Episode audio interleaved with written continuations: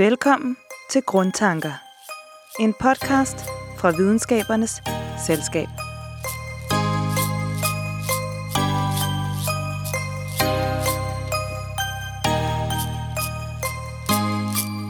Velkommen til Grundtanker, en podcastserie fra Videnskabernes Selskab, som handler om grundforskning og vilde idéer, der har vist sig at få indflydelse på den verden, som vi ser omkring os og som vi lever i. Jeg hedder Christoffer Fryk her, og i dag der skal vi ind i filosofiens verden. Ordet filosofi, det kommer af græsk filosofie, som betyder kærlighed til visdom. Nu må vi se, om vi så også besidder den kærlighed, når vi er færdige med den her episode. Det er måske oldtidens Grækenland, som mange tænker på som det første, hvis man hører ordet filosofi. Men så langt skal vi ikke tilbage i den her udsendelse. Altså, vi skal hverken tale om Sokrates, eller Platon, eller Aristoteles. Vi skal tale om den filosofiske retning, der hedder fænomenologi. Det er en af de 20. århundredes nok mest dominerende filosofiske retninger. Og det skal vi, fordi den har bredt sig et godt stykke ud over filosofiens studerekammer, og har sammenkoblet den filosofiske analyse. Nu kommer der noget, der er lidt svært. Har sammenkoblet den filosofiske analyse med den rent subjektive selvopfattelse, for eksempel med neurovidenskab og psykiatri. Og der skal vi over til slut med os i dag til at fortælle om det her. Der har vi gudskelov en, der ved rigtig meget om det, vi har, nemlig fænomenologen og filosofen Dan Zahavi. Velkommen til, Dan. Tak skal du have. Og tak, fordi du vil være med. Du er professor i filosofi ved Institut for Kommunikation på Københavns Universitet og Oxford University, og så er du desuden leder af Center for Subjektivitetsforskning. Du arbejder med fænomenologi, og inden vi skal tale om din forskning, så skal vi lige have på plads, hvad fænomenologi egentlig er, og det tager vi fat i om 2 sekunder. Jeg skal lige komme med en disclaimer her. Altså, det er jo sådan, at vi i den her udsendelse ikke kan nå i dybden med fænomenologien. Vi krasser lidt i overfladen og har en forhåbning om, at man som lytter sidder og tænker, det her, det må jeg da vide noget mere om, og så jo ikke selv går i gang med det.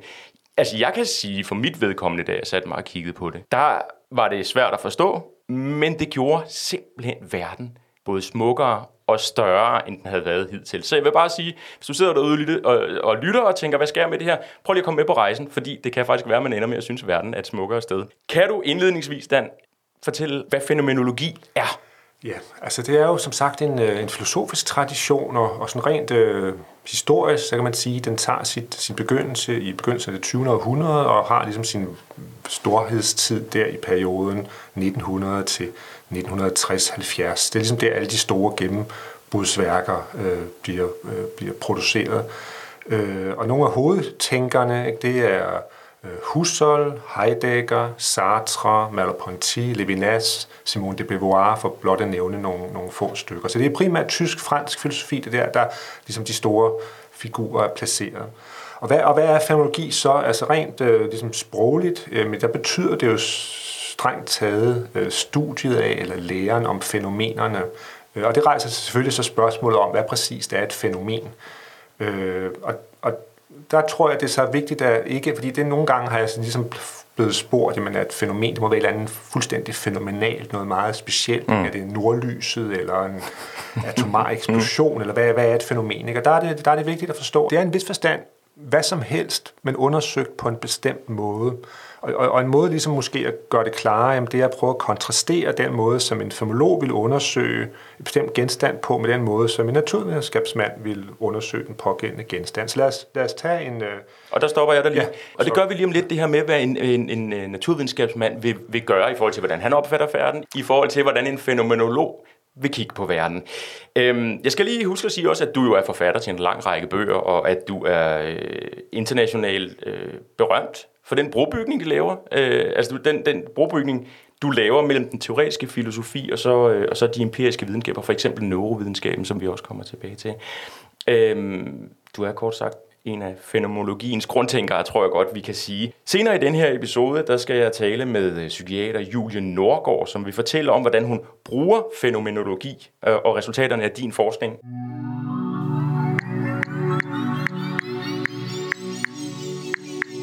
Lad os lige prøve en gang at tage et eksempel, og der kommer et mere. I din bog, Fænomenologi, en introduktion fra 2018, der læste jeg, at Simone de Beauvoir og Jean-Paul Sartre engang besøgte en cocktailbar i Paris sammen med en fælles ven. Og på et tidspunkt så siger den her ven til til Sartre, kigger på sin aprikoscocktail og siger så, ser du, min kære ven, hvis du er fænomenolog, så kan du tale om den her cocktail, og det er filosofi.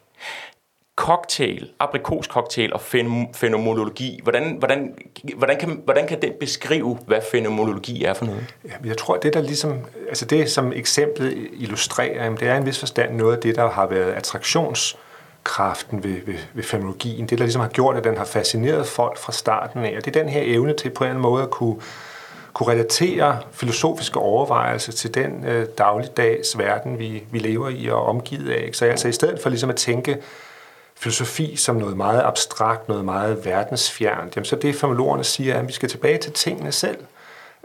Og så kan man så sige, jamen, hvordan skal man så undersøge en aprikoscocktail? Hvordan kan man undersøge den filosofisk? Ikke? Og det er selvfølgelig et oplagt spørgsmål, men der er det så ikke, at tanken her er, jamen hvis vi undersøger den som fænomen, og det kan jeg så komme med et eksempel på, hvordan man så gør, ikke? Jamen, så vil vi faktisk kunne begynde langsomt at uddrage en lang række mere principielle og teoretiske overvejelser om, hvad det egentlig vil sige at være menneske i verden. Men det lyder også som om fænomenologi kan bruges alle steder i vores dagligdag stort set. Altså aprikoscocktail, det kommer der ikke nærmere i min hverdag. Nej, eller ja, det siger måske noget om dig. men det kunne være andre ting, og det tager vi fat på om lidt. Ja, selvfølgelig ikke. Altså, det kan være, jamen, og nogle af standardeksemplerne, som de fænomenologiske filosofer snakker om, jamen, det er askebæger og stole og hamre. Altså Heidegger er meget optaget af hamre, og specielt når en hammer går i stykker. Altså et af de eksempler, han har, jamen, hvornår har vi egentlig en rigtig erfaring af en hammer? Er det, når vi står og kigger på den, når vi står og måler den, når vi står og kvantificerer den?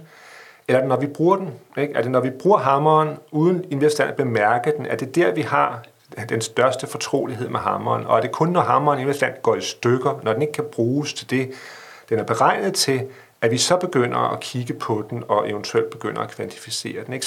Så igen, en hammer, det er et meget simpelt redskab, kan pludselig bruges til at sige noget om, hvad er vores fundamentale måde at være i verden på? Er det en praktisk, engageret, kropslig måde at være i verden på, eller er det en mere teoretisk, distanceret, målende måde at være i verden på? Ikke? Og der vil fænomenologerne sige, nej, det er den første. Ja, okay, så lad os prøve at tage en anden ting end aprikoscocktailen. Noget, som jeg vil tro, de fleste af os kender, nemlig et vækkeur. Jeg har et vækkeur her.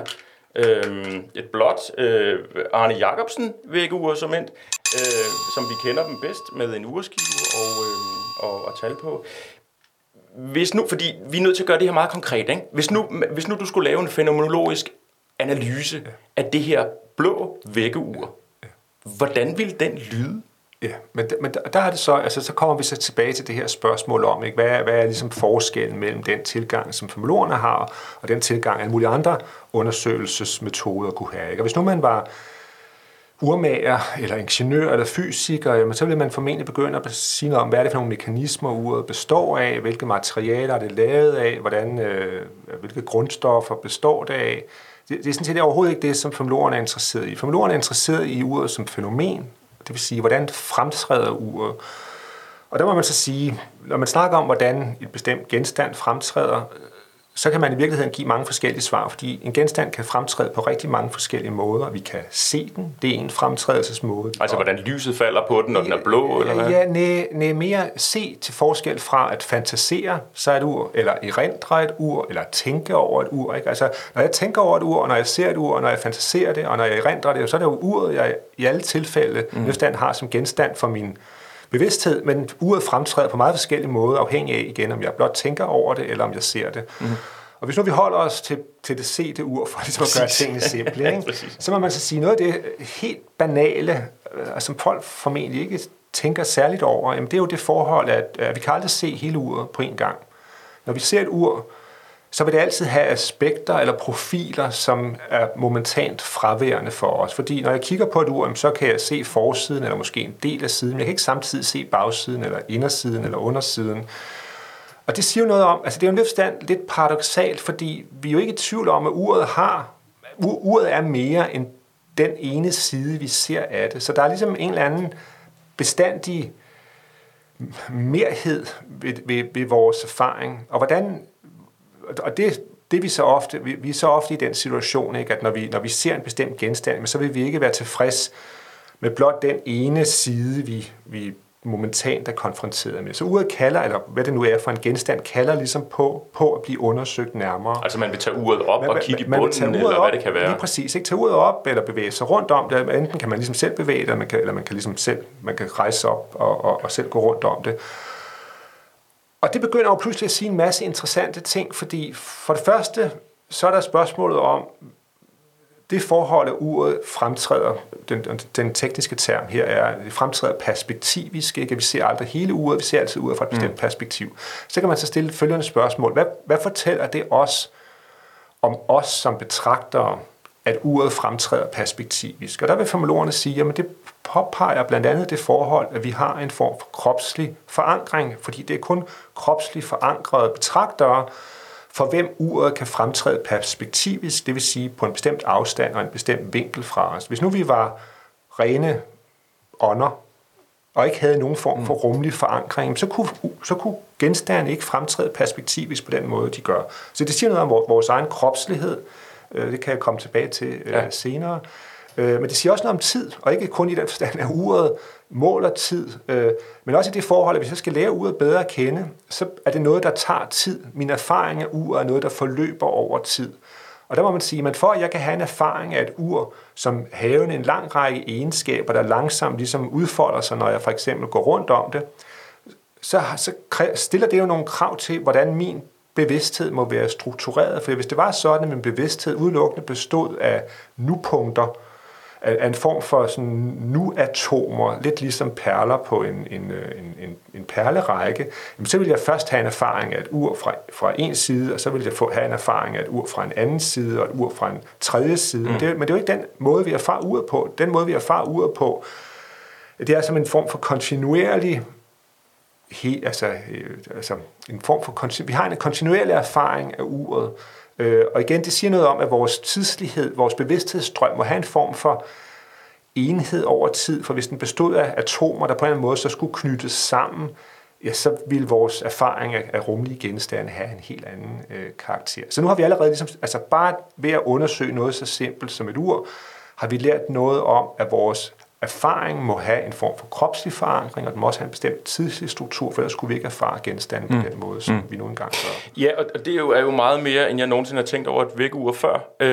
Men nu har vi snakket lidt om aprikoscocktail og lidt om vækkeur. Det kunne godt komme til at lyde, som om det kun er omkring ting, men det er det jo ikke. Det er jo også erfaringer eller erindringer, eller hvad, det kan være alle mulige andre ting. Fænomenet kan være meget bredt forstået. Ja, så nu har vi så primært snakket om fysiske genstande, men man kan sige, at det er jo kun én region af virkeligheden. Der er jo alle mulige andre regioner, der også kalder på filosofisk udforskning, ikke? Tænk på, hvad med sociale relationer, ikke? Altså det, et venskab for eksempel, det kan også undersøges fænomenologisk, men det er noget ganske andet end et vækkeur. Og hvad med kvadratroden af 4, ikke? Det er en matematisk størrelse, som for eksempel ikke viser sig perspektivisk på samme måde, som en rummelig genstand gør det.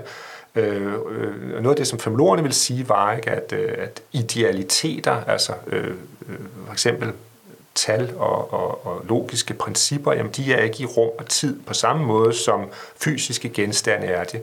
Idealiteter har en form for atidslighed, de har en form for gyldighed, der ikke er knyttet til her og nu. Ikke? Så der er ligesom mange forskellige, hvilken som helst virkelighedsregion kan udsættes eller analyseres fænomenologisk, fordi det man så kigger på er, jamen, hvordan fremtræder den pågældende genstand, og hvilke forudsætninger, det er ligesom det genstand, der er det vigtige her, ikke?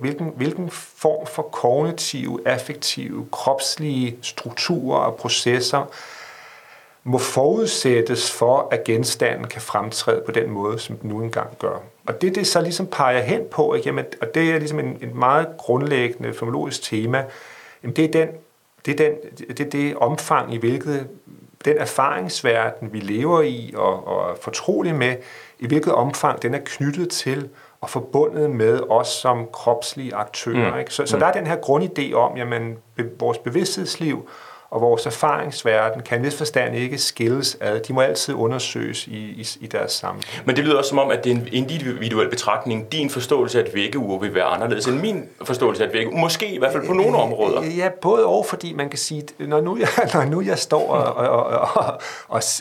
og kommer med påstanden om, ikke, at et vækkeur altid fremtræder perspektivisk, så vil jeg jo ikke mene, at det er sådan en idiosynkratisk betragtning fra min side. Jeg går ud fra, at du det?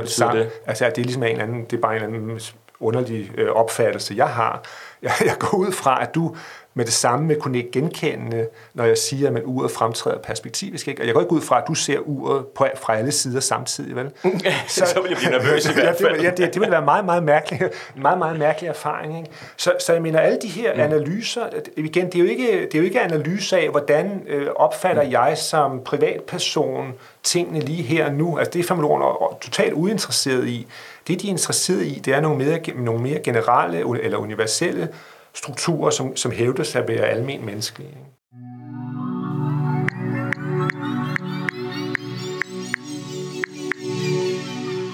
Alt det, du har fortalt indtil nu, det er jo fuldstændig væsensforskelligt fra den måde, en naturvidenskabsmand ville tilgå vækkeuret eller erindringen. Hvad er den store forskel? Der er i hvert fald to store forskelle. Ikke? Altså en vigtig forskel, det er, at fænomenologerne ligesom tager deres udgangspunkt i erfaringsverdenen, og man kalder det, de bruger også et andet udtryk, de snakker om livsverdenen.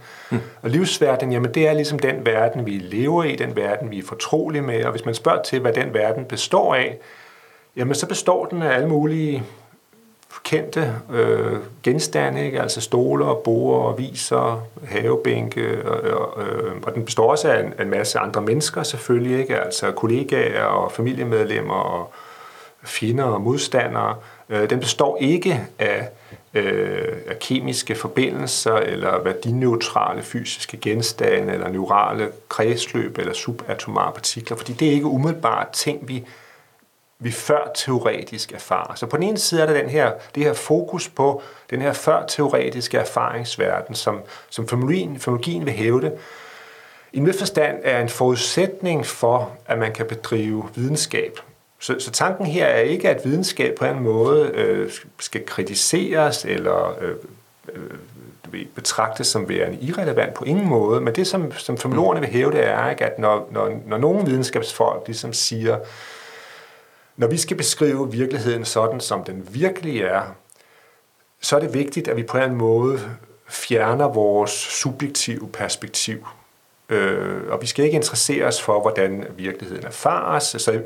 Så man kan jo støde på folk, der vil sige, jamen i virkeligheden findes der ikke nationalstater og flygtningekriser og ægteskaber, fordi alle de her ting har ikke nogen placering eller nogen rolle i atomfysikken, og det er atomfysikken, der beskriver, hvordan virkeligheden virkelig er. Og der vil fænomenologerne være meget skeptiske over for den påstand, ikke? Fordi de vil sige, jamen, at det er ikke ligesom den hårde videnskab, der har patent på at definere, hvad der er virkeligt. Og problemet med ligesom at sige, at hele den verden og hele den virkelighed, der i virkeligheden betyder noget for os, ikke er virkelig. Altså det har nogle meget omfattende omkostninger, som måske ikke altid ligesom bliver medtænkt, når folk går ud og siger, at det er kun det, der kan forklares på det ligesom, atom. Men hvem har så ret? Altså, fordi at det er jo det spørgsmål, man kan stille. Lige i øjeblikket er det sådan, at pilen peger rigtig meget i naturvidenskabelig retning, hvor man tænker, jamen det er jo derovre, for eksempel pengene ligger, kunne man mene, eller altså, du ved, det er ligesom om, det er der vægtskålen, den går til den side i øjeblikket. Hvem har, jeg ved ikke, om det kan betale sig at tale om, hvem der har ret. Jamen det vil jeg ikke mene, altså fordi jeg tror, altså det som, igen, hvis jeg ligesom skal sige, hvad fænomenologerne typisk vil sige, jamen så vil de sige, vi bør respektere det forhold, at der er forskellige måder at beskrive og forklare virkeligheden på. Og disse forskellige beskrivelsesmetoder, det er ikke et spørgsmål om at skulle vælge imellem, det er mere et spørgsmål om at skulle forstå deres indbyrdes forhold.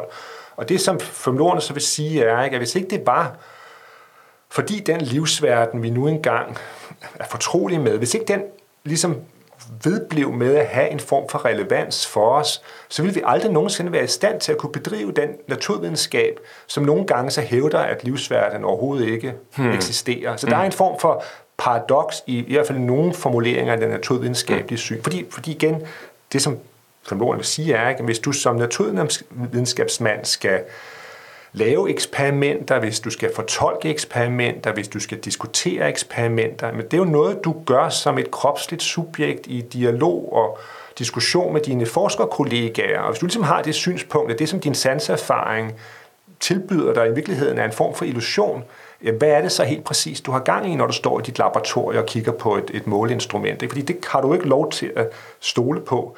Så, så, Så igen... Du kan ikke slippe for din opfattelse. Nej, men problemet er bare, at nogle gange så bliver videnskaben præsenteret som havende det mål, ikke? At det, der ligesom er målet for videnskaben, det er at beskrive, hvordan virkeligheden er objektivt. Og det, der så menes med objektivt, det er løsrevet fra enhver form for subjektiv tilknytning. Og der er det så formulerne vil sige, at selvfølgelig er der noget som objektivitet, men den rette måde at forstå objektivitet på er ikke ved ligesom at klippe forbindelsen til subjektet og subjektfællesskabet over. Tværtimod må vi forstå objektivitet som det, som et intersubjektivt fællesskab af forskere kan nå til en eller anden form for enighed over. Så igen, det er ikke et spørgsmål om, at vi skal vælge. Det er et spørgsmål om, at investorerne får den rette plads til disse her forskellige perspektiver. Mm. Så lige fordi jeg sagde, at der var to forskelle. Det ene var det her med fokus på livsverdenen, men der er selvfølgelig også en anden forskel, som er meget vigtig for fenomenologerne, til forskel fra for eksempel hjerneforskere, og det er insisteringen på betydningen af det, man kalder førstepersonsperspektivet. Det vil sige, at man tager vores erfaringsliv, vores bevidsthedsliv, seriøst. Og det er jo en meget anden måde at gå til erfaring på, end udelukkende at kigge på subpersonelle informationsprocesseringsmekanismer, ikke? Som nogle neuropsykologer ville sige, ligesom var det relevante, ikke? Og hvor man kan sige, oplevelseslivet er forstand fuldstændig ligegyldigt. Det, der er det relevante, det er så at sige den dataprocessering, der foregår i vores hjerne. Og det vil fenomenologerne være uenige.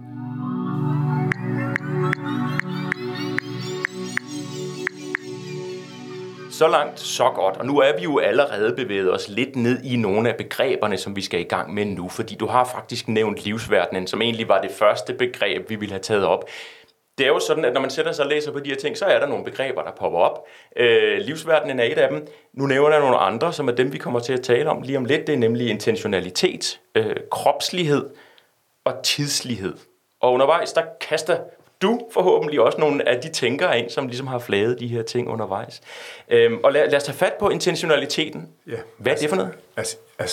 Intentionalitet er virkelig et fenomenologisk grundbegreb, og rent historisk var det sådan set ikke fenomenologerne, der fandt på det. Altså man kan finde overvejelser om intentionalitet helt tilbage hos Aristoteles, som du kort nævnte i indledningen. Det er også et begreb, der dukker op i middelalderfilosofien, og som så, og det er måske det mest relevante reference her, dukker op hos Husserls lærer, den østrigske filosof og psykolog Brentano. Og hvad betyder intentionalitet? Intentionalitet i den her sammenhæng betyder det forhold, at vores bevidsthed er genstandsrettet. Og man kan sige, hvad ligger der i det? Mm. Og det, der ligesom lidt er tanken, jamen det er, at man kan ikke bare tænke og hade og erindre og dømme og frygte. Det kan man ikke. Man frygter noget særligt, man dømmer om noget, man tænker om noget, man ser noget, man erfarer noget, man erindrer noget. Så for ligesom at kunne forstå de her mentale tilstande eller de her oplevelser, så er det ikke nok bare at kigge på så at sige den subjektive oplevelse. Man er også nødt til ligesom at kigge på det, som den subjektive oplevelse er rettet mod, eller det, den er om. Det at percipere, det er hans sanserfaring, men det er ikke bare noget, der så at sige foregår inde i vores hoved. En sanserfaring, det er jo en sanserfaring af for eksempel et vægur, eller et bord, eller en stol, eller et andet menneske.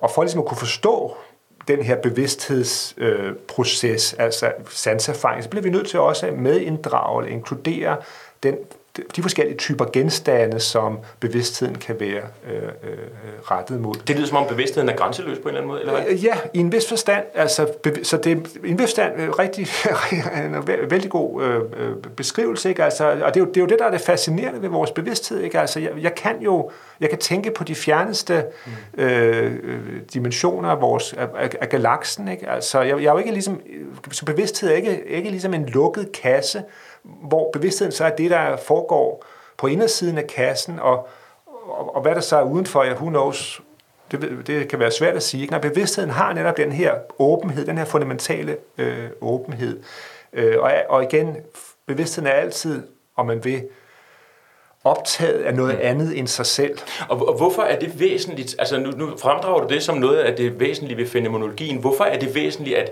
bevidsthed bevidstheden altid er rettet mod noget? Det tvinger os til at gentænke forholdet mellem bevidsthed og verden. Man kan sagtens støde på alle mulige teoretiske overvejelser om, at jamen, hvis bevidstheden skal kunne opnå en form for bevidsthed om noget i verden, så må det være, fordi verden for eksempel kausalt påvirker bevidstheden. Der skal komme en eller anden form for udefra kommende påvirkning af bevidstheden, for bevidstheden kan være bevidst om verden. Og det vil være meget nærliggende at sige det, fordi hvis man forstår intentionalitet som forklaret via kausalitet, altså årsag-virkningsforhold, så er det jo nærliggende at sige, at det er jo også den måde, som fysiske genstande interagerer. Ikke? Altså en fysisk genstand kan have en relation til en anden fysisk genstand, hvis de ligesom står i en anden form for årsag-virkningsforhold. Og så vil det jo være nærliggende at sige, hvorfor kan man ikke forstå bevidsthedens relation til verden på samme måde? Ikke? Altså bevidstheden opnår en form for relation til verden, og verden fysisk påvirker bevidstheden. Og der er det jo så, som Lorne vil sige, jamen, tænk lige en gang over alle de ting, vi kan tænke over og være rettet mod. Ikke? Jeg kan være rettet mod fortiden. Jeg kan også være rettet mod fremtiden. Ikke? Jeg kan sidde og tænke længselsfuldt over, hvornår pandemien er afsluttet. Ja. Jeg kan tænke på kvadratroden af 4. Jeg kan tænke på månens bagside. Jeg kan sågar tænke på umulige genstande. Ikke? For eksempel en rund cirkel. Nej, en rund cirkel. Den er god, den er der i hvert fald. En trekantet cirkel. Nå, ja, okay. kan jeg også tænke på. Og der kan man sige, at jeg kan godt tænke på, jeg kan ikke forestille mig det, fordi det kan man, men jeg kan godt tænke, jeg kan for eksempel sige, at en trekantet cirkel er noget andet end en gul tone. Altså, det er jo nogle meget mærkelige ting, jeg sidder og siger, men vi kan jo godt forstå, at der er en forskel mellem de her to ting, så det er jo ikke bare rent volapyk. Og pointen er blot så at sige, at hvis vi skal forstå, hvad der foregår, når jeg tænker på perioder i fremtiden, eller når jeg tænker på umulige genstande, når jeg tænker på fraværende genstande, eller når jeg tænker på idealiteter som kvadratroden af 4, så er det meget svært at forstå, hvordan mine tanker om disse ting skulle være muliggjort af, at disse genstande påvirker mig kausalt. Ikke? Fordi hvordan skulle en rund trekant kunne påvirke mig kausalt? Ja. Jeg aner ikke, hvordan man skulle give mening til det. Ikke? Så det siger jo noget om, at den her forunderlige evne, som bevidstheden har, til at være rettet mod noget andet end sig selv, at vi ligesom har brug for nogle andre forklaringsmodeller end det, man primært kender fra naturvidenskaben, ikke? Med kausale relationer.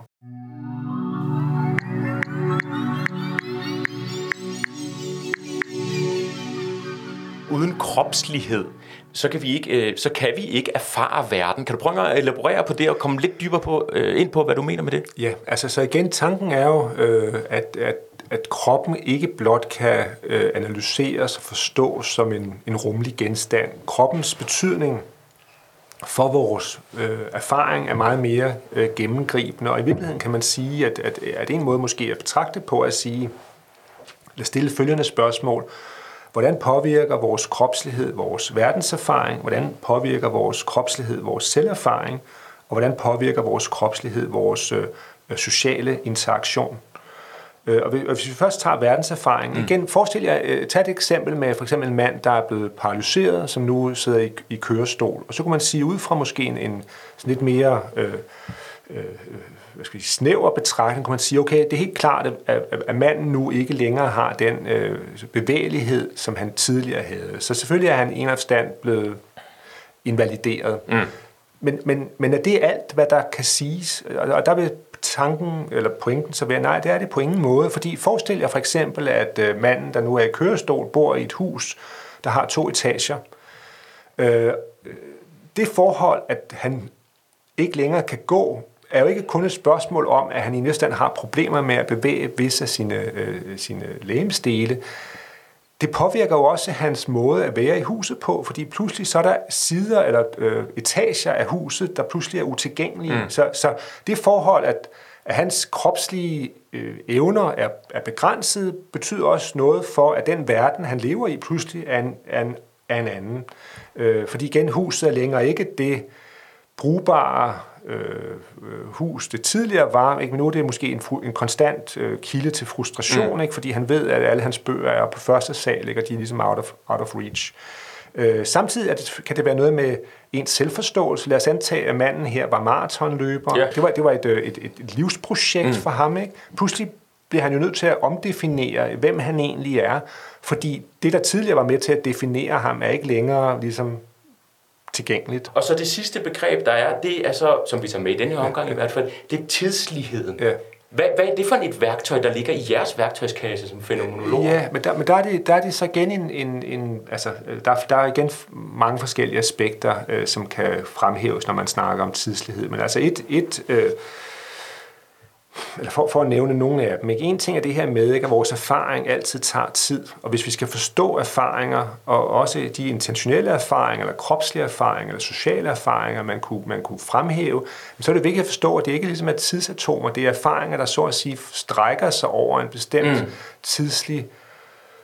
har en vis form for tidslig udstrækning. Og så må man så begynde at spørge, hvad er strukturen af den her tidslige udstrækning?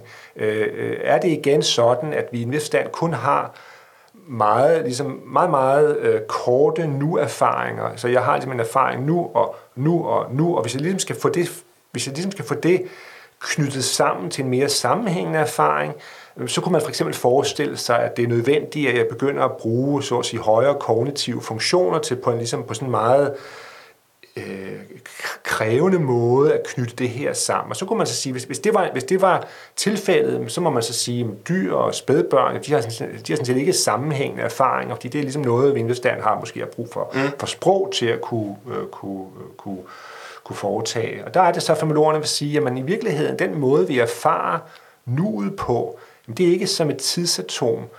Den måde, vi erfarer nuet på, en form for oplevet nu, det har en form for tidslig udstrækning selv. Det har en vis forstand med benene i fortiden og med armene rettet mod fremtiden. Sådan at det, vi netop har erfaret, er en vis forstand stadigvæk levende i vores erfaring, og vi har altid en form for forventning eller anticipation af, hvad der måtte ske om et øjeblik. Vil det så sige, hvis man ikke har nogen erindring?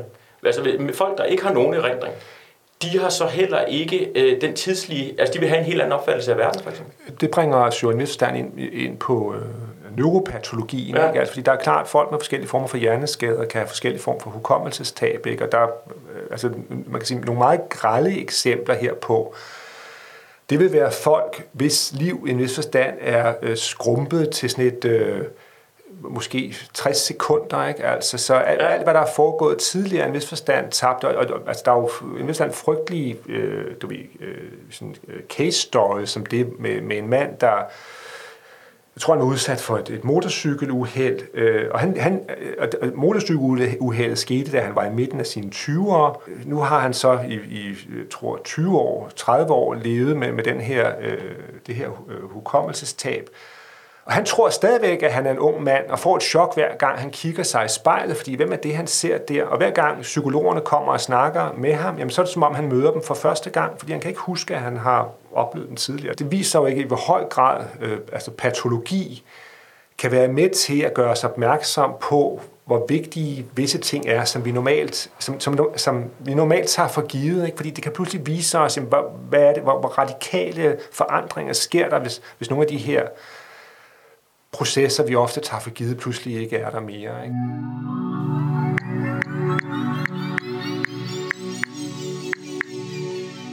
Så skal vi over og tale om din forskning.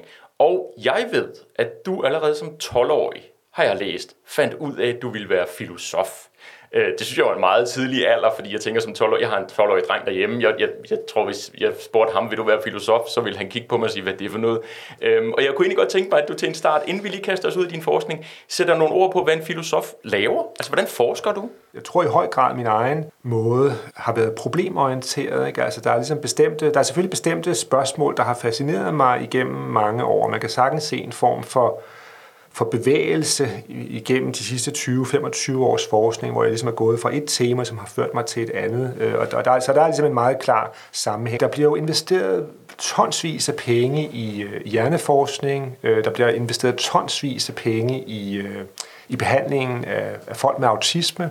Jeg mener, jeg har læst mig til, at i USA, altså det beløb, der bliver brugt på behandling af autisme, er helt koloenormt og svarer mere eller mindre til bruttonationalproduktet af mindre nationer i verden. Så det er meget, meget, meget store beløb, vi vi taler om, og der må man jo så forvente, at hvis de penge skal bruges på en fornuftig måde, jamen så må det investerende også være funderet, altså velfunderet rent teoretisk. Men hvis man går ind og kigger på noget af det, som autismeforskere har sagt om selvet, så vil man hurtigt blive forvirret, fordi man kan finde autismeforskere, der siger, at altså starte en artikel med at sige, at det, der karakteriserer folk med autisme, jamen, det er netop, at de er selvfokuserede, og så derefter sige, at han i øvrigt finder det svært at definere, hvad et selv er, så det vil han ikke bruge mere tid på i den pågældende artikel.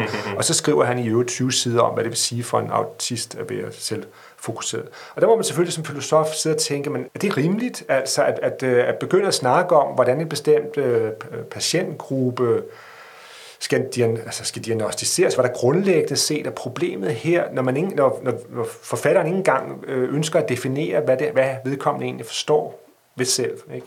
Jo, og så bliver det også pludselig meget åbenbart, hvordan det kan være, at du som filosof egentlig kan bruge fænomenologien tværvidenskabeligt, fordi så er du jo børn med autisme, men du kunne jo også være i psykiatriske diagnoser, eller du har også arbejdet med sygepleje for eksempel, altså hvordan er patienter på et hospital. Så dæmmer det jo, hvordan det kan være, at fænomenologien kan trække ud i alle mulige andre videnskabelige grene. Kan du prøve en gang at gå derhen og sige, hvordan har du konkret arbejdet forskningsmæssigt med det? Der er ligesom sket en form for interessant udvikling, ikke? Fordi hvis man ligesom går tilbage i 60'erne og 70'erne, ikke? Altså, der vil neurovidenskab helst ikke sige noget, hverken om bevidsthed eller subjektivitet eller selv, fordi det blev på en eller anden måde opfattet som værende for fluffy, for subjektivt, for privat.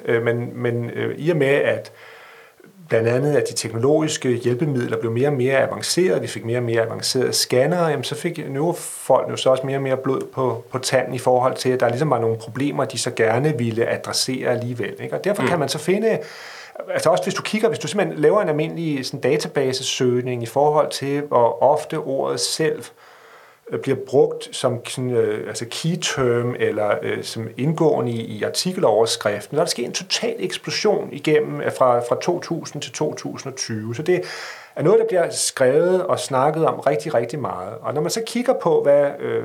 nu skal jeg selvfølgelig ikke sidde og generalisere, men altså, så lad mig nøjes med at sige, at jeg har stødt på visse artikler, igen, hvor neurofolkene så siger, at deres opgave er nu at forklare, hvor i hjernen selvet sidder, og de siger, at det er ligesom den store, ligesom et af de helt store spørgsmål. Og så bruger de rigtig meget tid på at diskutere ligesom forsøgsopstillingen og redegøre for, hvilke eksperimenter der bliver gennemført, og bruger så tid på at fortolke de data, der kommer ud. Og det er alt sammen rigtig godt gjort, men man ser jo lidt der og spørger, hvad er det så helt præcist, de så mener med selv, og det er ofte fraværende. Det bruger de ikke noget tid på, eller også at sige, at det ved vi alle sammen godt, hvad det betyder, det behøver vi egentlig ikke at definere. Her til sidst, hvordan ser du fremtiden i forhold til at skabe den syntese, så vi egentlig får en bedre udnyttelse, hvor vi bringer den her filosofiske retning ind i andre videnskabelige grene? Det fordrer, det er jo en forstand en dialogparathed fra begge sider, ikke? Altså, og det har jo ligesom været noget af det, der har karakteriseret min egen forskning, at jeg ligesom fra starten af har været meget bevidst om, at hvis jeg ønsker at bringe nogle af de her idéer videre til andre forskningsgrene, men så bliver jeg også nødt til at skulle formidle det og vinkle det på en måde, der viser relevansen fra starten af. Og det betyder, at jeg vil ikke ligesom med det samme begynde at fordybe mig i nogle af de meget ligesom eksklusivt filosofiske temaer, for hvis jeg gør det, så er det klart, så vil hjerneforskerne og udviklingspsykologerne med det samme kigge forundret på mig og ikke være interesseret i nogen form for dialog. Så på den ene side, så er det klart, at forudsætningen for syntesen, eller forudsætningen for fælles, for samarbejdet, jamen det er, at fænomenologerne, hvis man tager i deres egen barm og bliver bedre til at kunne formidle og formulere nogle af de her ting på en måde, der ikke er så bundet til en bestemt jargon. Og omvendt, så kan man sige, at en forudsætning er så, at man i Vestland også skal være lidt heldig. For jeg har så været så heldig, at jeg har kunne møde psykiater og hjerneforskere og udviklingspsykologer, som havde en vis form for åbenhed overfor for bestemte filosofiske idéer. Ikke? Og det er ligesom den åbning, man så skal forsøge at bruge. Ikke? Så med det håb, at der kan være en åbenhed fra begge sider, som rent faktisk kan give os en bedre forståelse af verden. Så skal du have tusind tak, fordi du var her, Dan Zahavi, professor ved Københavns Universitet og University of Oxford. Det har været sindssygt spændende, vil jeg bare sige. Altså, helt vildt spændende. Det har virkelig været fedt, du var her. Jeg kan jo bare sige, at for fremtiden, så ser jeg jo ikke et vækkeur, når jeg ser et æggeur, eller hvordan det nu kan være. Så tusind tak, fordi du var her. Det var så lidt. Og så skal vi høre lidt mere om, hvordan nogle af Dan Zahavis tanker har udmøntet sig i forhold til psykiatrien. Vi skal nemlig have Julie Nordgaard ind i studiet lige om et øjeblik.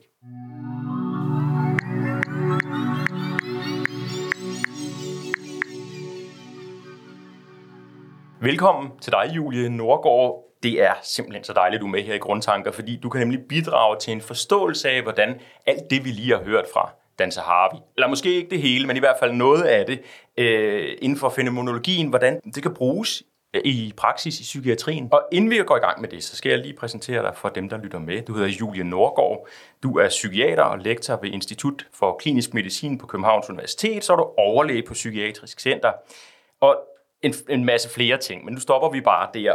Fordi den helt præcise og særlige grund til, at jeg rigtig gerne vil tale med dig, det er den her viden, du har om diagnostiske interviews med psykiatriske patienter, og hvordan fænomenologien spiller ind i det. Altså kort sagt, hvordan vi bygger bro mellem den filosofiske tankegang, som Dan lige har skitseret, til hvordan vi får det sådan empirisk praktisk ud i den lægefaglige verden at leve. Den sygdom, som du jo ved rigtig meget om, det er skizofreni. Så allerførst kunne det være rart at høre, hvilke symptomer man har på at være patient med skizofreni? Jamen, skizofreni, det er en lidelse, som der kan vise sig på mange forskellige måder, eller på en række forskellige måder. Men noget af det, som der ofte ses, det er, at der er hallucinationer. Det er typisk hørehallucinationer, altså hvor man hører noget, som andre ikke kan høre. Og så er der typisk også vrangforestillinger. Og så, hvis man lidt populært skal sige, hvad en vrangforestilling er, så er det sådan en overbevisning, som ikke helt er i overensstemmelse med, hvad de fleste andre oplever og mener. Så er der typisk en række andre eksempler, eller symptomer også, der kan være der. Der er noget, vi kalder negative symptomer, som der ligesom skal ses som sådan lidt fradragsfænomener, hvor at man kommer til at mangle energi, man bliver sådan lidt initiativløs, man kommer til med og miste sådan en retning i livet og i verden. Der kan også tit være noget med, at det kan være lidt svært at komme i kontakt med andre mennesker, og der kan også opstå noget sprogfattigdom. Mm-hmm. Og det lyder jo selvfølgelig alvorligt, og jeg tror, de fleste af os har en fornemmelse af, at det her kan være meget invaliderende at have de her opfattelser af verden omkring sig. Men inden vi går over og taler diagnostisering og fænomenologiens rolle derovre, så vil jeg godt lige prøve at spille et klip for dig, hvor man måske kan få en fornemmelse af, fra en, der er, altså lider af skizofreni, en oplevelse, som hun har. Prøv lige at høre her. Vi plukker de hvide bær på hækken ude foran skorstensfejerens have. Vi ved godt, de er giftige, og det er altså ikke, fordi vi har tænkt os at spise dem. Vi vil bare se på dem, og jeg tager dem med mine fingre og mærker dem i min hånd. Og jeg forstår ikke, hvorfor jeg pludselig tænker, hvorfor den dog er min, den hånd, om den er min. Jeg ser den, som jeg ser bærene, den plukker. Men de er heller ikke mine. Den plejer at gøre, hvad jeg tænker, den skal. Men ikke nu. Er den så stadig min? Den føles så fremmed.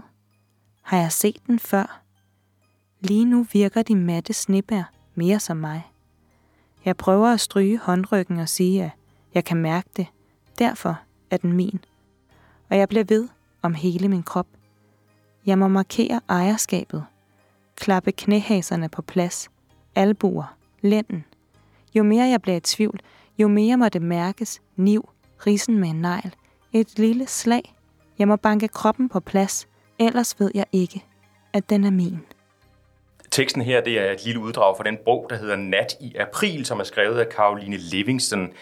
Hun er diagnosticeret med skizofreni, og når man hører hendes fortælling, så giver det måske et billede af, hvordan det kan være, at den her forståelse af en selv, den ændrer sig. Men hvis du er psykiater, hvordan vil du beskrive det, hun fortæller her?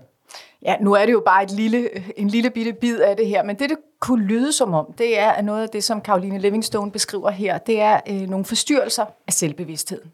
Og noget af det, jeg især lægger mærke til, som hun beskriver her, det er den her oplevelse af hånden, at hun er ved at plukke bær, og oplever så pludselig, at hendes hånd på en måde, hun bliver lidt i tvivl om det er hende, så den faktisk ikke er anderledes end bærene, hun plukker. Og det går så videre, så hun ender med at tænke, om det overhovedet er hendes hånd, og hun lige pludselig ikke synes, den rigtige vil gøre, som hun forventer, den skal gøre. Ja, på trods af, at hun jo, altså hvad skal man sige, alle vi andre vil jo have en erfaring med, den gør, som jeg plejer at gøre. Ja. Det stiller hun pludselig spørgsmålstegn ved. Ja, ja. Og det kan man, en måde, det her kan forstås på, det er, at man kan forstå det som en forstyrrelse af hendes selvbevidsthed. Det er jo sådan med denne her selvbevidsthed, at man normalt har det sådan, så at der er fuldstændig sammenfald mellem mig og min oplevelse. Og når jeg taler om, det er altså en og samme ting, og når jeg taler om oplevelser, så mener jeg sådan i bred forstand, det kan være tanker, bevægelser, følelser. Og her der er det som om, at der så indsniger sig en vis afstand mellem Caroline Livingston og hendes hånd. Og dermed så er der ikke fuldstændig sammenfald mellem hende og hånden mere, og hendes oplevelse, lyder det til, kunne være, at den er ikke sådan uproblematisk, bare hendes egen mere. Nu bliver der pludselig en afstand, og hun skal tænke over, om det er hendes hånd. Mm-hmm. Men du er vant til at sidde over for en masse mennesker, der er diagnosticeret med skizofreni. Er det her en klassisk fortælling fra hvad man kan sige, som syg, som skizofren, eller hvis man lider af skizofreni? Ja, der er mange mennesker med skizofreni, som der kan beskrive oplevelser af det her. Og det er noget af det, som Dan Zahavis forskning virkelig har bidraget til, det er, at vi nu pludselig har fået en ramme, vi kan forstå det her inden for et sprog, hvor vi kan forstå det her, fordi det har vi faktisk ikke kunnet tidligere. Og det er utrolig vigtigt, og det er noget, vi oplever, at mange patienter, det giver rigtig meget mening for dem, og det betyder meget, at vi kan tale om det her, fordi denne her type forstyrrelser er på sådan et lidt mere, jeg ved ikke, om man skal sige, diskret niveau, end sådan mere flamboyante hallucinationer og vrangforestillinger, så er det her et niveau lidt diskret, og typisk noget, der kan være lidt svært at forstå. Og jeg ved heller ikke, om man nødvendigvis helt kan forstå det, men vi kan i hvert fald få, vi har i hvert fald fået en måde nu at få en indsigt i de her ting, fordi der er jo nogle oplevelser, som der er anderledes end det, de fleste har. Mm-hmm. Lad os lige prøve at høre et klip mere. Den her gang der er det en tekst, der er skrevet af amerikaneren Amy Johnson. Den er tidligere oversat til dansk og udkom som kronik i Politikken, og den beskriver noget af det samme. Lad os lige prøve at høre en gang. Du spurgte mig før, hvorfor jeg havde så svært ved at træffe beslutninger. Du bad mig fortælle om de interne processer, som gør det så svært for mig at træffe en beslutning. Fordi jeg altid sætter spørgsmålstegn ved virkeligheden, kan jeg ikke komme videre. Nogle ting må man have tillid til, og noget må man tage for givet. For at komme videre, må jeg stole på, at elektriciteten vil virke, når jeg trykker på stikkontakten. Hvis jeg ikke stoler på, at lyset vil tænde, vil jeg pines ved at tænke, bliver jeg dræbt ved et elektrisk stød? Hvordan ved jeg, om det er sikkert? Og hvad sker der, hvis lyset ikke tænder? Hvad gør jeg så? Og måske skulle jeg ringe til elselskabet, bare for at være på den sikre side, og så videre, og så videre. Men hvis jeg blot stoler på, at det hele nok skal gå, kan jeg trykke på kontakten, gå ind i rummet, sætte mig og skrive. Kan du se, hvordan tillid er knyttet til læring, til at vokse og til at få ting gjort? Hvad er det, hun beskriver her? Jamen, det lyder også som om, at hun også har nogle forstyrrelser her af selvbevidstheden. Og altså de her forstyrrelser af selvbevidstheden, det er et udtryk for, at der er sådan en ændring af relationen mellem selvet, altså mig, og verden. Og det vil så kunne afspejle sig både på selvpolen, om man så må sige, og så på verdenspolen. Hvor det, som vi hørte Caroline Livingstone beskrive, det var mere sådan på selvpolen. Her der lyder det som om, at vi også er lidt på verdenspolen. Denne her oplevelse af ikke helt at kunne stole på omgivelserne, stole på verden i det hele taget. Så de her ting, som vi, de fleste af os normalt tager for givet og ikke stiller spørgsmålstegn ved, har pludselig ikke denne her, man har ikke den her naturlige opfattelse eller forståelse af det mere, og man bliver usikker på det, og verden kan så blive faktisk et ret sådan, utrygt sted at være. Man kan ikke regne med de ting, man tager for givet. Lad os prøve en gang at bevæge os hen i forhold til det, som Dan Zahavis forskning konkret har gjort i forhold til den empiriske forskning, kan man sige. Så lad os hoppe over i fænomenologien. Han beskriver noget, der hedder det minimale selv. Kan du prøve en gang at forklare, dels bare lige kort, hvad det er, men også hvordan I bruger det begreb i diagnostiseringen af patienter med skizofreni? Ja, Dan Zahavis begreb, det minimale selv, det dækker det her med, at jeg oplever i første persons perspektiv. Og det vil altså sige, at min oplevelse er givet for mig som min oplevelse. Og det er ligesom det der, så det er sådan meget basalt set, men det er mig, der oplever. Mm-hmm. Og det er simpelthen sådan, at når jeg for eksempel sidder her i studiet, så melder tanken sig simpelthen ikke hos mig om, hvorvidt jeg egentlig sidder her, om jeg oplever det her rigtigt, eller det er en anden, der sidder her, der bare har fortalt mig om det. Den melder sig simpelthen ikke, det spørgsmål. Og så kan man sige, jamen, hvorfor gør den ikke det? Og det gør den ikke, fordi det er indlejret i min oplevelse, at det er virkeligt, og det er rigtigt, og det er mig, der sidder her. Mm. Men det er det, som der så kan blive forstyrret. Og det er det, vi hører i virkeligheden i Caroline Livingstons beskrivelse. Det lyder som om. Og hvordan bruger I så det diagnostisk? Ja, som det er i dag, der bruger vi det faktisk ikke diagnostisk. I det, at vi stiller diagnoser i henhold til et diagnosesystem, der hedder ICD-10. Det er Sundhedsstyrelsen, der har valgt det. Det, vi skal bruge, det er altså WHO's diagnosesystemer. Ja. Det gælder både i somatikken og i psykiatrien. Og det diagnosesystem, vi aktuelt bruger, det er fra 1994. Så det vil sige, at denne her forskning... 94? Ja. Altså vi taler, hvad bliver det, 20, 25, 26, 27 år gammelt? Ja, og derfor så den her forskning er jo alt for ny til, at man var så meget klar over det tilbage i 94. Men man er i gang med at opdatere de diagnostiske kriterier, og der kommer så det, der hedder ICD-11, og det er sådan set besluttet. Vi har ikke set den sådan helt endelige version endnu, men vi ved, det er besluttet. Det kommer til Danmark i løbet af et par år, går vi ud fra. Og alt tyder på, at de her selvforstyrrelser, som vi kalder det, men altså forstyrrelser af selvbevidstheden, så man kommer til at indgå i definitionen af skizofreni. Og det er jo ret stort, at det har fået så stor betydning, det her. Altså det, du siger, hvis jeg skal bare ikke forstå det rigtigt, det vil sige, det du siger, er, at den forskning, der er lavet i fænomenologi, den på en eller anden måde afspejler sig, forhåbentlig i hvert fald, i det, der kommer ud fra WHO, i forhold til psykiatriske patienter senere hen. Ja, det er det tyder på lige nu. Ja. Det er jo ret imponerende, må man sige. Ja. Lad os prøve at hoppe over i, hvordan I så konkret gør, for eksempel i forhold til at spørge, fordi det er noget af det, der er kommet ud af forskningen i fænomenologien. En interviewguide til, hvordan man kan undersøge selvbevidstheden, og dermed måske bruge det i forhold til en diagnostisering. Det er noget, der hedder EASE, altså E-A-S-E. Hvad er det? EASE, det står for Examination of Anomalous Self-Experiences, og det er så oversat til dansk til undersøgelse af selvbevidstheden. Mm-hmm. Jamen, at det er sådan en interviewguide, hvordan man kan gå sådan lidt mere systematisk og struktureret til at undersøge for de her forstyrrelser af selvbevidstheden. Og det er jo noget af det, som dansk forskning sammen med professor Josef Parnas, som der er psykiater, at de sammen virkelig har kunne bidrage med til psykiatrien det her, at vi nu lige pludselig har en måde, hvor vi kan undersøge de her forstyrrelser på, fordi det har ikke været sådan helt, ikke været systematiseret tidligere. Så det har været vigtigt, og det har åbnet meget mulighed for den empiriske forskning, og det publiceringen af ICE, som der blev publiceret i 2005, vagte sådan genlyd i store dele af verden, og det var virkelig noget, folk har kunne bruge, så der har efterfølgende været meget empirisk forskning på det her område, sådan worldwide. Hvis nu jeg så var patient hos dig, og du sidder med det her værktøj, som jo er ret fedt at have, fordi at man så kan sammenligne patienter over hele verden i virkeligheden. Mm. Hvad vil du så spørge mig om? Altså, hvordan foregår det? Jeg kommer ind, jeg sætter mig ned, du sidder derovre. Ja. Hvad sker der så? Ja, så vil jeg starte med at spørge noget om, hvem er du som person, og hvad har du lavet tidligere i dit liv? Så jeg får indtryk af, hvem du er, og finder ud af, hvad det er for nogle ting, der er vigtige for dig, om der har været nogle problemer af nogen art. Mm. Og det, der er vigtigt ved det her, det er, at det her, altså denne her type interviews, det skal holdes som en samtale.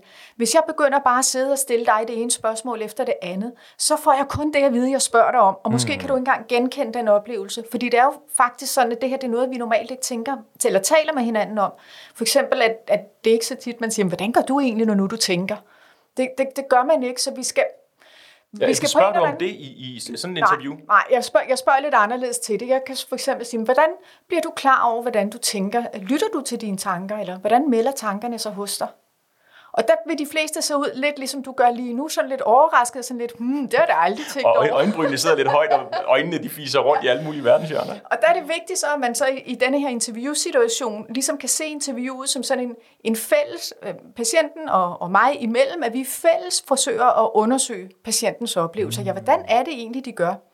Så når du siger interviewguide, så det lyder som om det her er et værktøj, der kræver en hel del erfaring at arbejde med, fordi det er jo ikke en statistisk undersøgelse med, hvor mange kopper kaffe du drikker om dagen, over eller under 5. Altså det er ikke det, der bliver spurgt om. Det er faktisk noget, hvor det lyder som om, du skal føle dig ind i, Hvad er det egentlig for en fornemmelse nærmest, jeg får? Eller hvad er det? Altså mere end du kan sætte flueben på et ark, så er det en hel forståelse, du skal have af din patient. Ja, kan man sige det? Jeg skal have sådan et globalt indtryk af min patient. Det er det vigtige. Og det, som man så kan gøre med EASE, det er, at det er et forsøg på, ligesom, fordi det er meget kvalitativt, altså hvor man netop taler om tingene. Men med EASE, der har man så lavet et forsøg på at kvantificere denne her kvalitative tilgang. Så ud fra EASE, der er så en række items i EASE, som man, når man har talt med patienten, man bruger ikke specielt EASE, når man taler med patienten, eller i hvert fald ikke, hvis man sådan har noget erfaring med at bruge den, så taler man bare sammen. Men når man så er færdig med interviewet, så går man tilbage og siger, der var det her item, og der var det her item. Og hvad er et item? Ja, det kan jo så for eksempel være, nu sagde jeg før, hvordan om du lyttede til dine tanker.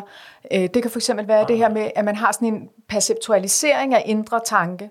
Den almindelige måde at blive klar over sine tanker på, det er, at man bare sådan har umiddelbar adgang til dem. At man bare er sine tanker, man bare ved, hvad man tænker. Men nogle af de her, når man har nogle af de her forstyrrelser af selvbevidstheden, så opstår der en lille afstand mellem mig og tanken. Mm. Og det kan for eksempel vise sig til, ved at der kommer lyd på tanken. Så at jeg hører mine tanker højt inde i hovedet, og ikke sådan, at jeg tænker, at andre har adgang til dem, men jeg hører mine tanker højt. Det kan også være, at man ser sine tanker. Og sådan er der mange, der har det, men det er ikke den almindeligste måde at høre det på, eller at opleve sine tanker på. At man først skal lytte til sin tanke, før man ved, hvad man tænker. Nu lyder det jo som om, at nogle af de her fænomenologiske tanker, de er ved at vinde udbredelse. Det er blevet meget mere populært at tænke den vej. Også for jer som psykiater, at WHO vil muligvis indlejre det, eller i gang med at indlejre det rent faktisk. Der findes EASE, som er det her standardiserede værktøj, som gør det meget nemmere at lave empirisk forskning på. Men hvis nu skal give også en fornemmelse af, det er mere populært nu, hvor kommer det hen i fremtiden? Jeg tænker, det vil være et stort skridt, hvis det kommer til at indgå i beskrivelsen af skizofreni. Så er det også vigtigt, at vi skal vide mere om det her. Det er stadigvæk et nyt forskningsområde, så vi skal blive klogere på det. Og noget af det, der ser ud til, det er, at de her fænomener, de her forstyrrelser af selvbevidstheden, de er til stede, før man oplever psykose. Så det vil sige, at det er en mulighed for, måske man kunne identificere dem, der er i risiko for at udvikle skizofreni på et langt tidligere tidspunkt. Og så vil man have meget større mulighed for at lave en intervention. Noget af det, vi hørte Dan Zahavi sige, da jeg bad ham kigge i krystalkuglen, det var, hvis vi skulle gøre fænomenologien endnu mere effektiv og brugbar, så var det noget med at bygge bro mellem den filosofiske forskning og så den naturvidenskabelige forskning. Hvordan tror du bedst muligt, vi tager fænomenologien og inkorporerer den i det, du sidder med til dagligdag? Jeg er fuldstændig enig i det, Dan Zahavi mener, og det vi har brug for, det er de her, som fænomenologien kan byde ind med, det er de her meget grundige beskrivelser og karakteriseringer af patienternes selvbevidsthed og eventuelle forstyrrelser. Og det vil kunne bidrage til, at vi har langt større mulighed for at finde noget neurobiologisk. Super spændende. Tusind tak, Julie Nordgaard, fordi du kom. Du er altså psykiater og lektor ved Institut for Klinisk Medicin på Københavns Universitet og overlæge på Psykiatrisk Center på Amager. Tak skal du have. Selv tak.